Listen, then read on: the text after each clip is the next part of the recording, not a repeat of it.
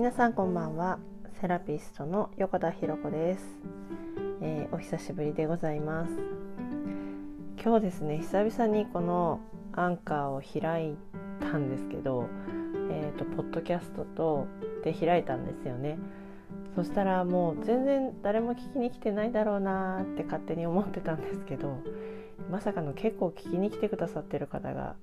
いることに、えー、とっても驚きともう心からとっても喜びましてまたちょっと、ね、配信していかなきゃいけないなっていうのを、えー、思っております。なんか自分もねなんか今 SNS が本当にいっぱい普及しているのでもうどこにどうやってやっていこうかなっていうのをねもうなんか模索しながらやっているところなので、まあ、なんかこのここのラジオの場っていうのはなんかよく一番言われるのが聞いてると眠くなるって言われるんですね。まあ、ちょうどなんか布団に入りながら喋っていることも多いので、まあ、なんかそんなこう眠りを誘うような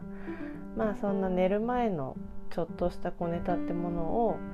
えー、配信していくようにしていこうかなと思っています。まあ、もう一つあとラジオの、え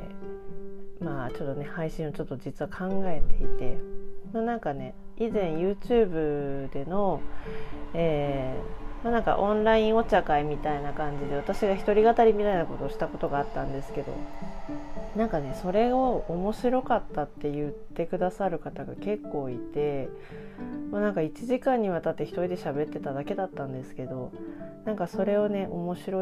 くてまたやってほしいっていう声が実はちらちらあったんですね。でまあなんかインスタねライブとかもやったりとかで無料のオンラインサロン立ち上げたりとかもしててその中でライブ配信をしたりとかってことをしてきたんですけど、まあ、なんかそれはそれっていう風にして、まあ、他になんかいいまあなんかこう配信サイトみたいな配信アプリみたいなものがないかなっていうのを探していたんですよね。